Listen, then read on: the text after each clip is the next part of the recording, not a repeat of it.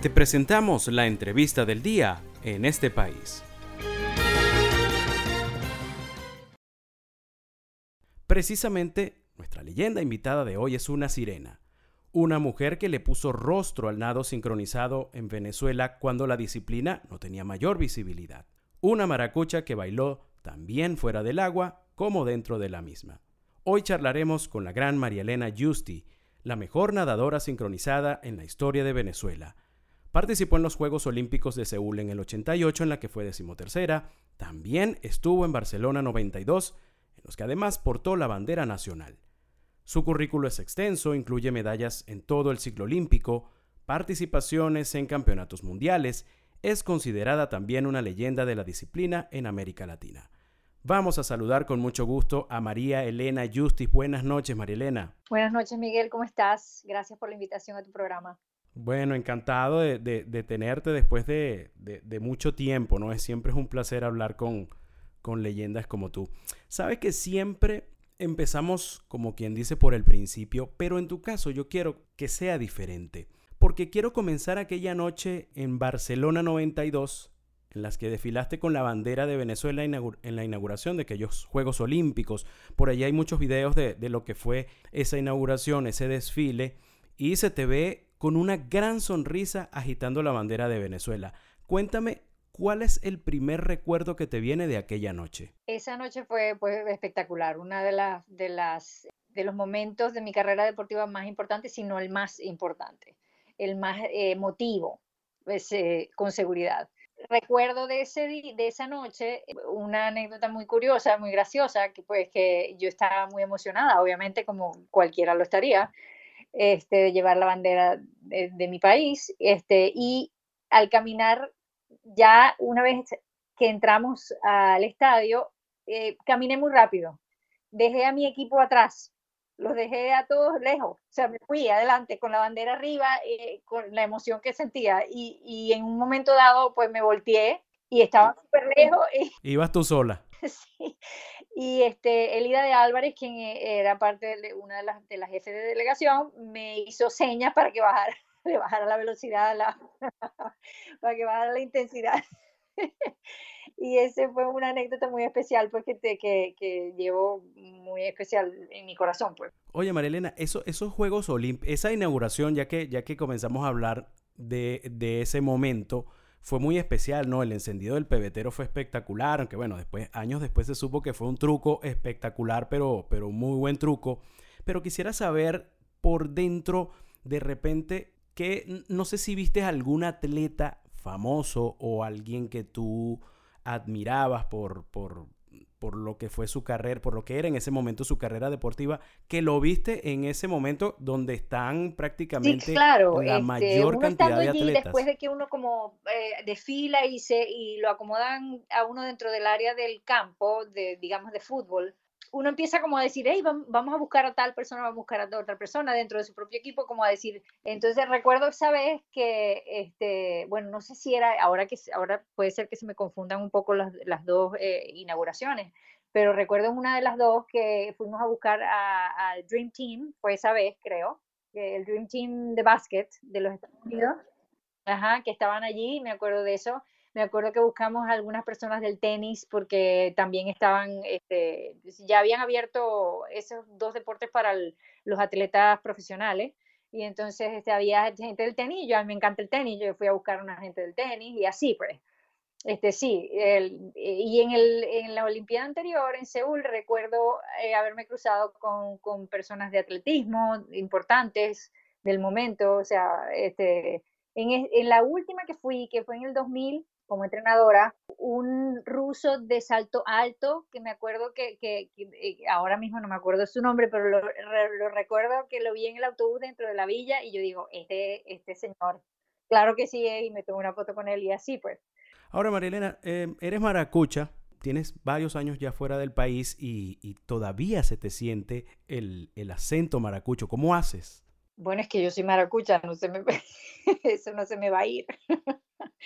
Este, lo, tengo suave, lo tengo más suave y, realmente me sale un poco más cuando estoy con personas de, Maracaibo, pero, pero sí, sí, sí me sale, ¿no? O sea, no, está bien que lo mantenga además, porque eso está... No, muchos lo pierden, ¿no? Exacto. Ahora cuéntanos, eh, María Elena, por allí estuvimos leyendo que tus, tus, inicios en el nado sincronizado se remontan al, al baile, ¿no?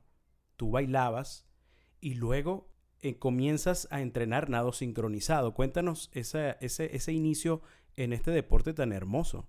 Correcto, fue así exactamente. Este, yo comencé, bueno, realmente yo hacía era ballet, ballet clásico.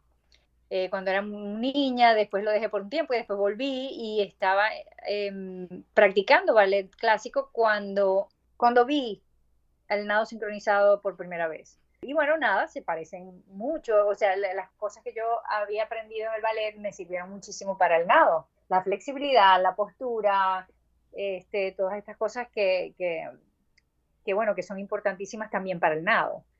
Eh, entonces, este, fue así como yo comencé, con el ballet primero, que muchas personas eh, que comienzan el nado sincronizado es porque se aburren de la natación, porque, ¿sabes?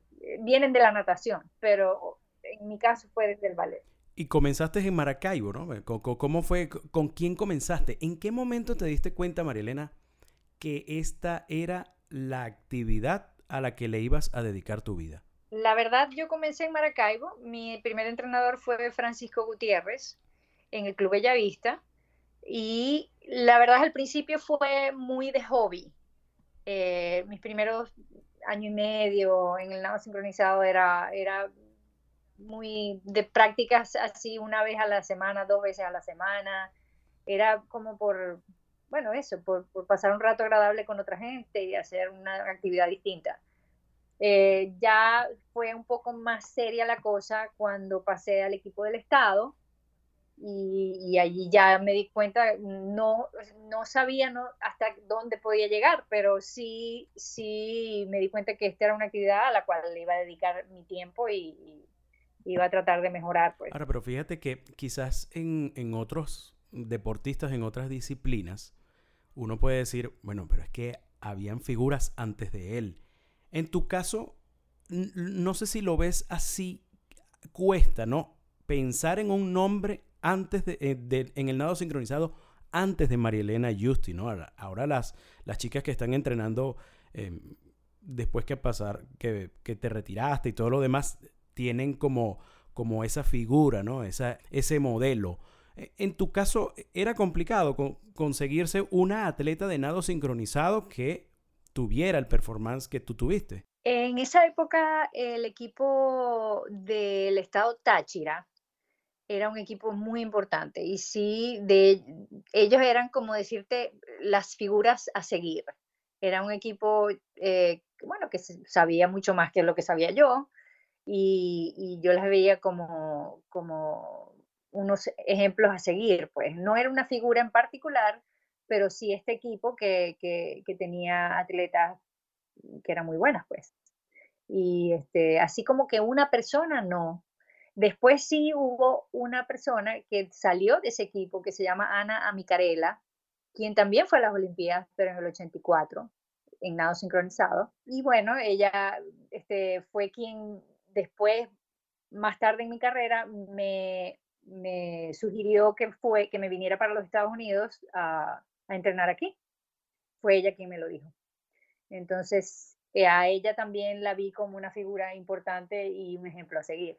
Oye, Marilena, yo usted hay que recordar que no solo entrenó en Estados Unidos, se graduó en la Universidad de Ohio, así que, bueno, tiene un recorrido bastante, bastante largo en, en Estados Unidos.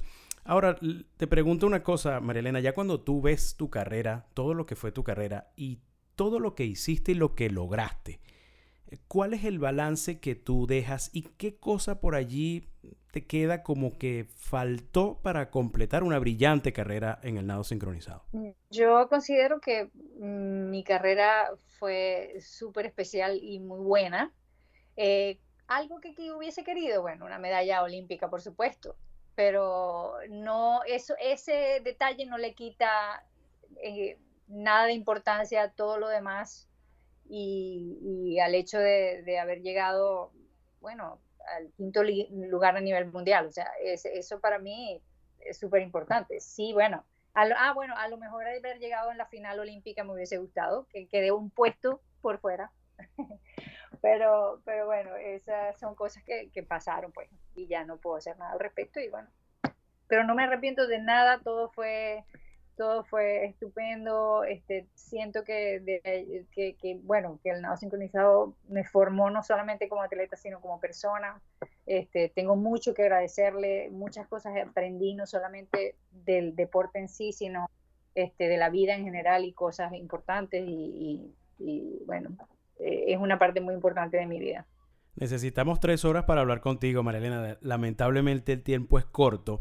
Y ya para ir finalizando, em, quisiera contarles a las personas que nos están escuchando, quizás algunos te siguen por Instagram, algunos no, pero se ve que eres una mujer que te has mantenido físicamente muy activa, ¿no? Eh, hasta corres, haces carreras en, Florida, donde vives. Eh, quisiera saber a qué le dedicas tu tiempo ahora, ya sea a la actividad física o fuera de ella, y el nado sincronizado, ¿qué lugar de tu vida actual ocupa? Hoy día trabajo con un grupo de niñas eh, en una ciudad eh, cerquita, una de estas satélites, este Miramar se llama, que tiene un equipo allí, este, y bueno, estoy ayudándolas, un equipo principiantes, de, principiantes, de principiantes, y bueno, chévere, es, una, es mucho más relajado, obviamente, que cualquier otra cosa que haya hecho antes con equipos eh, nacionales y regionales en Venezuela. Eh, acerca de mis actividades, eh, sí me mantengo activa, este, no solamente corro, nado a veces, este, hago funcionales, pesas, este, y eso es, es, una parte también integral de mi vida, yo no puedo dejar de entrenar, o sea, es algo que, me gusta hacer, que lo disfruto, que siento que es importante a esta edad, porque además empieza a perder masa muscular, este, con el paso de los años y bueno, es algo que hay que, hay que mantenerse bien porque hay que llegar a, la edad madura en buen estado físico y entonces quisiera pues que ese sea el caso eh, para mí. Eh, trabajo con el nado y trabajo con una, este, con una compañía de trajes de baños, soy parte de, de, el servicio al cliente y bueno, este, bien. Eso es más o menos lo que hago en comida. María Elena Justice es otra de las grandes figuras del deporte venezolano que llenó de emoción a todo el país.